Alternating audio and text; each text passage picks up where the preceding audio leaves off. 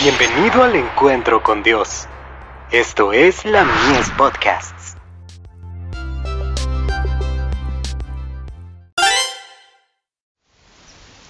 Cada día con Dios.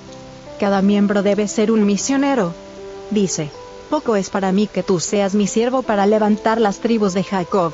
Y para que restaures el remanente de Israel, también te di por luz de las naciones, para que seas mi salvación hasta lo postrero de la tierra.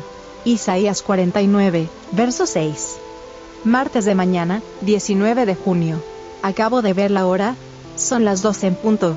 Me vestí, busqué al Señor, y ahora trato de escribir unas pocas palabras para que salgan con el correo al África esta mañana. Quiera el Señor ayudarme a escribir cada línea. Lea Isaías 49. No puedo escribir todo el capítulo. Léalo cuidadosa y solemnemente. ¿Qué palabras son estas? Y me dijo, mi siervo eres, oh Israel, porque en ti me gloriaré. Verso 3. ¿Cuántos, después de hacer todo lo posible, en medio de las circunstancias más difíciles, sufriendo por la falta de elementos y medios, están listos para decir, con las palabras de las Escrituras, por demás he trabajado, en vano y sin provecho he consumido mis fuerzas, pero mi causa está delante de Jehová, y mi recompensa con mi Dios. Verso 4 se deben dar todas las amonestaciones. La verdad, la verdad bíblica debe ser proclamada en nuestros grandes congresos y las iglesias deben oír. Entonces tienen la oportunidad de hacerlo.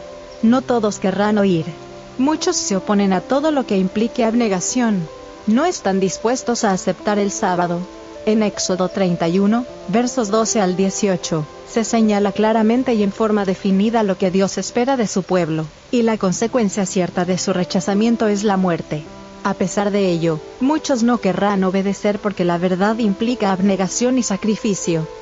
Numerosos pastores no querrán oír ni convencerse. No querrán entrar en el santuario de la verdad para recibir su conocimiento por medio de la palabra. En cambio, le arrebatarán a la gente la clave del conocimiento al pervertir las escrituras, y al torcer el verdadero significado de la palabra de Dios. Por lo tanto, cada paso que se dé a fin de alcanzar a la gente para salvarla de la perdición, el error y la desobediencia, requiere que se libre una batalla dura y permanente. Pero, ¿nos dará respiro? No. Levanten el estandarte. Erijan monumentos a la verdad de Dios en todos los lugares donde sea posible hacerlo trabajen en nuevos territorios y se lograrán conversiones. Algunos que no se deciden enseguida colaborarán con el progreso de la obra con sus medios y su simpatía, y se pondrán del lado del Señor. Dios tendrá representantes en todo lugar y en todas partes del mundo. Carta 86, del 19 de junio de 1900, dirigida al pastora G. Daniels.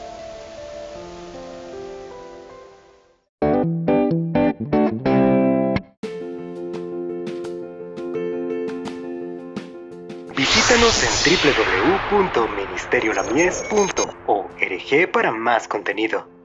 Dios te bendiga.